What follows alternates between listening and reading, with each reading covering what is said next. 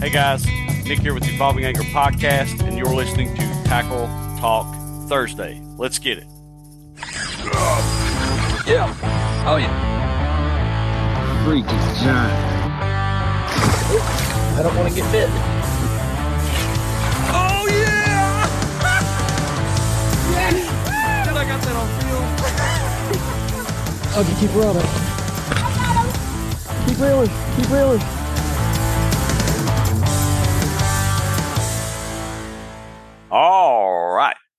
Welcome back to the Evolving Angler Podcast. This is Tackle Talk Thursday, and Marcas is fighting a bee, I think. Thought you No, uh, thought you were getting attacked by something over there. waving him out of here. Uh, guys, welcome to Tackle Talk Thursday, another episode. I'm joined by a good friend of mine, exceptional angler, and uh, hammer, Marcas Grubbs. Today we're going to talk about the wacky rig. First, want to tell you a little bit about Marcas. Man, he was the runner-up of the AOY, uh, of BKA's AOY running last year. He got sixth place in a recent event on Green River Lake. He's a tough competitor in several trails. Uh, I think you got an event coming up. You said a Tennessee Bass Nation event on Cherokee Lake this weekend. They're on Saturday. Nice, nice.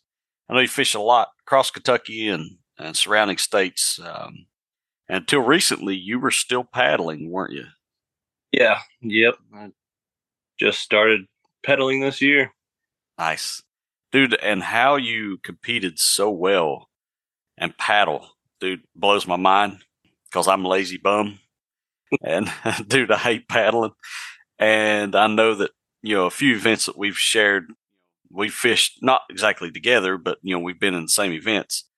Knowing how tough the wind and stuff is on some of these events, knowing that you're out there paddling and catching fish and placing top 10 and kick and tail taking names, dude, it, it blows my mind.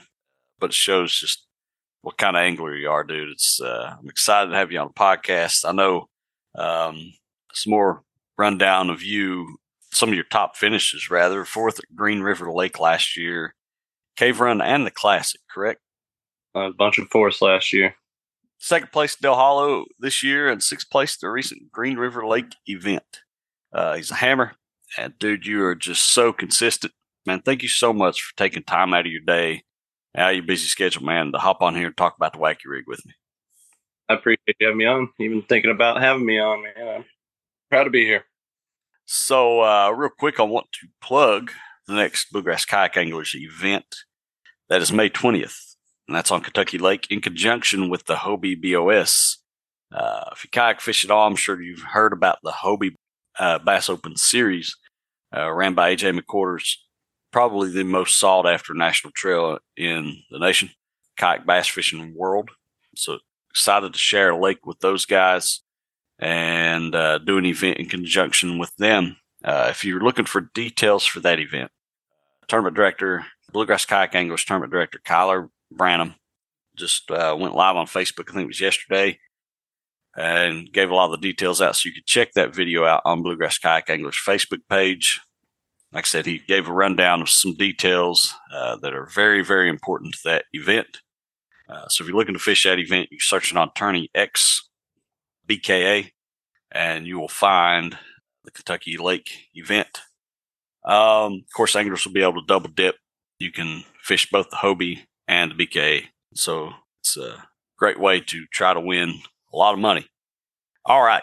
So without further ado, Marcas, keep it short and sweet. We're going to dive into the wacky rig. It's one of my favorite things to throw. Thrown a wacky rig for a while. I actually got turned on to the wacky rig years ago uh, by a friend of mine who threw nothing but a black Senko. And I've talked about this on a podcast before. Uh, my favorite wacky rig is a four inch wacky rig Senko. Of course, this podcast is not about me, it's about you. We want to talk about you because you are killer with the wacky rig.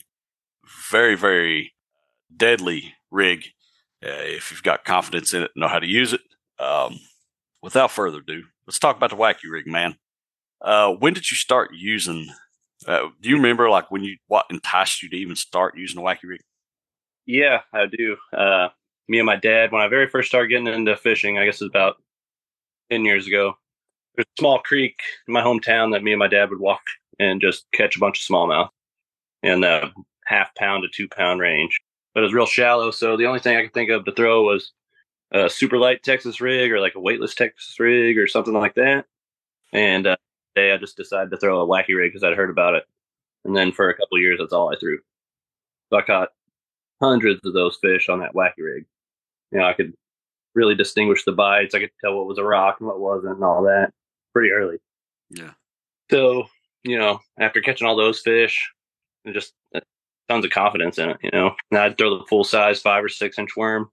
I still do. I like it to kind of sink a little faster. I don't like to put weights in it. I always throw it weightless. You know, I might, I might Neko rig it or whatever every now and then. If I need to get it down a little faster, if there's a little wind or something. But nine times I throw it weightless. When you say Neko, that's basically weighting one side of it, right? Like I know some guys that weight right in the middle. Yeah, I'll just throw a nail weight in the end just gotcha. to get a little heavier. And also, uh, I guess modification wise, I, I used to throw a lot of worms off the hook on the cast, you know, and waste a waste a cast and waste a worm and all that. So I started taking shrink tube and putting them on there, you know, cutting them into little strips, and then I don't like using the the rings or whatever. So I'll oh, just, really? I'll put the shrink tube on there and then put the hook through it, so it kind of holds it on there a little better. Interesting. Yeah. So, is there a reason why you don't like the rings? Because I use the rings still. I want to have the hook going. Not, I don't want it parallel. I want it going through the middle of it. Gotcha. Gotcha. Makes sense. Um, one thing you said there that I think is important is you said you gained a lot of confidence with that bait. Man, there's something about having confidence in a bait that makes you makes you a better angler with that bait. Uh, it's hard to explain because you know I've been in a boat. I'm sure you have too. Been in a boat with guys or fishing the same lure as guys and not catching anything or not doing as well, and uh, just maybe you don't have confidence in that bait like you know maybe your partner does or something. There, but there's something about having confidence in a bait that I think is just it's a game changer. I don't know what it is. It's just like it's not that you fish it any different. Um, I just I don't know. It's weird. Is, man. There's something about it. I've definitely been in those situations where I'm catching, I'm not catching, but the guy next to me is or isn't. It's weird. It's hard to catch other people's fish sometimes. for sure, for sure. Let's talk about your rod reel setup with the wacky rig. What what kind of rod reel you setup you got? What kind of line? I got a couple different rods I like to throw it on. If I'm in a little heavier cover, I've got a medium heavy uh, spinning rod. I'll throw it on um, just so I can horse them out of some of that stuff if I have to. Got good backbone if I'm in like a lot of grass or something. And then I'll just throw it on a regular medium anywhere in that seven to seven foot four range or something like that. You know, I don't go crazy. I don't, I'm not super particular whenever there's not a whole lot of cover around, pretty clear water and stuff. And 10 pound lead on 10 pound uh, braid to. Gotcha, gotcha, gotcha. One thing I like about the wacky rig is that it's so easy to skip. I that is. I think it's it's actually how I learned to skip. I can't skip with a bait caster still. I can a little bit, but I can really well the spin rod, which I guess call me a noob you know. But dude, uh, you know, I I love skipping Senko. I I'm more accurate with a spin rod anyway. But uh, man, I feel like I can pitch a Senko. You sh- you show me a two inch gap in some cover 700 yards away, and I feel like I can hit that thing with a Senko. uh, and like I said, it's so easy to skip. And if you're out there and you're listening and you've never skipped a bait or whatever, and you're looking for a bait to learn to skip on, I think Senko is one of the easiest things to do easier than skipping a rock. Yeah. Don't be scared to skip them Senkos in the heavy too. I'll I'll throw a 15 pound leader on it and throw it in the heavy stuff too. You know. Yeah. Everybody will throw a big leader on them, but I won't be scared when there's a lot of cover. That's right. um, let's talk about um types of cover, types of structure that you like to fish a Senko. Yeah, uh, you know, any I I just usually will throw it shallow as it can be, you know, around on the bank. Um, so any kind of holes in the grass or any kind of wood or any of that normal normal stuff, you just gotta let it sink. You know, you gotta have patience. Hey, whenever I was paddling, I would throw my bait out and then I'd grab my I'd set the rod down for a second and grab my paddle and position myself just so I would make sure that thing got down to the bottom. And usually a lot of times by the time I pick the rod back up there's a fish on. Nice. Nice. You know, a second to get down there. I'm glad you said that because one thing I found with a Senko, and maybe it's just me, I don't always feel the bite on a Senko like I do a lot of other baits. But yeah, just wait when you pick up on it. Yep. A lot of time. When you're talking about this cover and and and you're talking about pitching shallow, is there any scenarios that come to mind that maybe you can uh, elaborate on from like this year or last year? I know I got on probably the best wacky rig bite last year I've ever been on, and it was post on, and it was just you could just throw on any any piece of cover on the bank, anything you saw, just throw it up there, and you get bit by a male. You know those garden fry or whatever they were doing. There are all kinds of two pounders willing to eat them. I'd say it was a fifty or sixty fish day for just five or six hours out there. Wow, wacky rig fish. So those nope. kind of days that'll give you a lot of confidence catching that many fish on that kind of rig. You'll know what all them bites feel like. You know, you'll land 90% of them fish. It's pretty fun. And that, days like that give me a lot of confidence on those really tough bite days just to pick it up and keep it in my hand. Yeah. And man, as far as hookup ratio, you know, you, you talking about, you know, catching 90% of them. I struggled for a while uh, with hook sets on a Senko, but when when I downsized the Senko, I started getting a lot better hook set. I would find sometimes I would use a weighted hook when I uh, and I was using the TRD, uh, larger TRD, Z-Man TRD, and I remember catching a fish.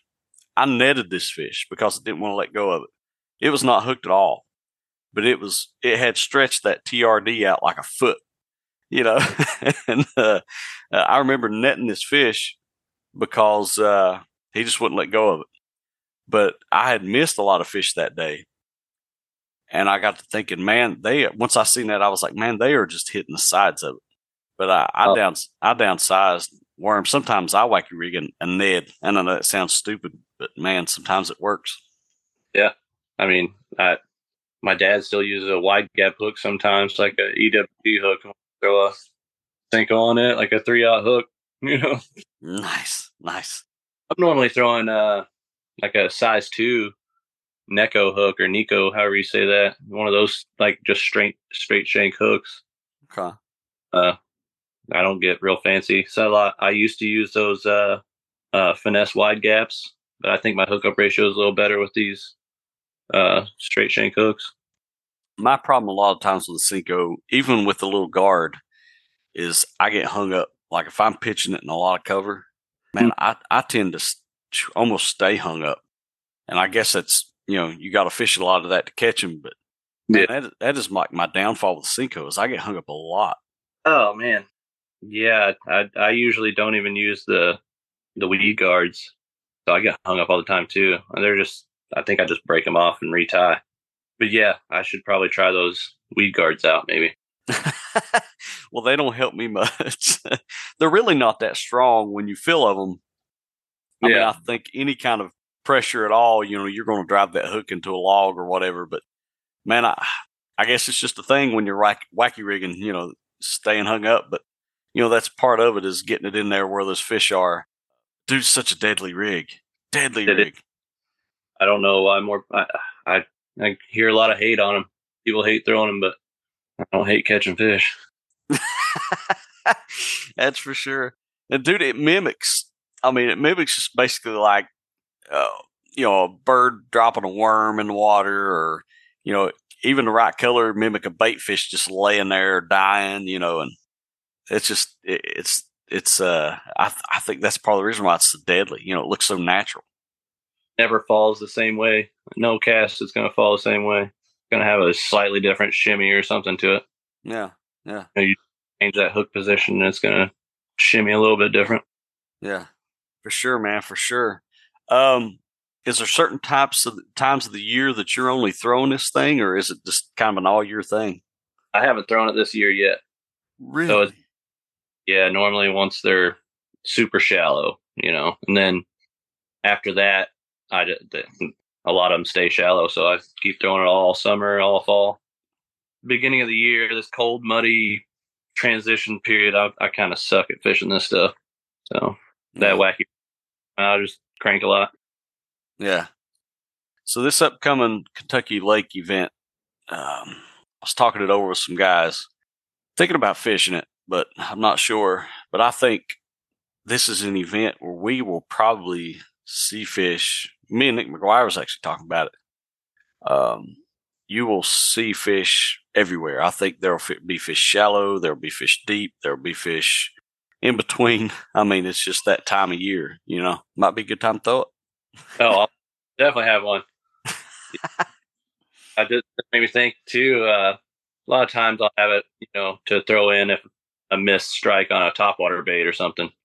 Mm. You know, back in right where they missed your bait, and you throw a wacky rig right in there, and a lot of times catch them. Glad you said that because that's one of my favorite things to do as well. That and a there's three things that I'll usually throw. If you are if you miss fish or you see fish busting, man, a wacky rig is so so deadly. Um, there's three baits that I throw when I see fish busting or I miss them on like top water like that. Is a Senko, number one. A swim bait with an underspin is number two. I'll throw past that blow up, run it through. And uh, number three is jerk bait. I'll throw oh, yeah. a I'll throw a shallow jerk bait, kind of rip it through there, kind of depending on time of year, dictate my cadence. But a lot of times, I if if they're blowing up, I'm probably ripping that thing through there at a little bit faster cadence than normal. Ready for that stuff. I'm ready for some top water bites and it's getting there. It's I think it's uh I think it's about that time. But uh dude at the wacky rig, it's a it's a very potent rig. It works in all sorts of structure, all sorts of applications, you know. Yeah. And I think I think it's uh, definitely something to have in your arsenal. Marcas, is there any sponsors, anything, anybody you want to give a shout out to? Yeah, definitely. Uh, give a shout out to Kayak some more.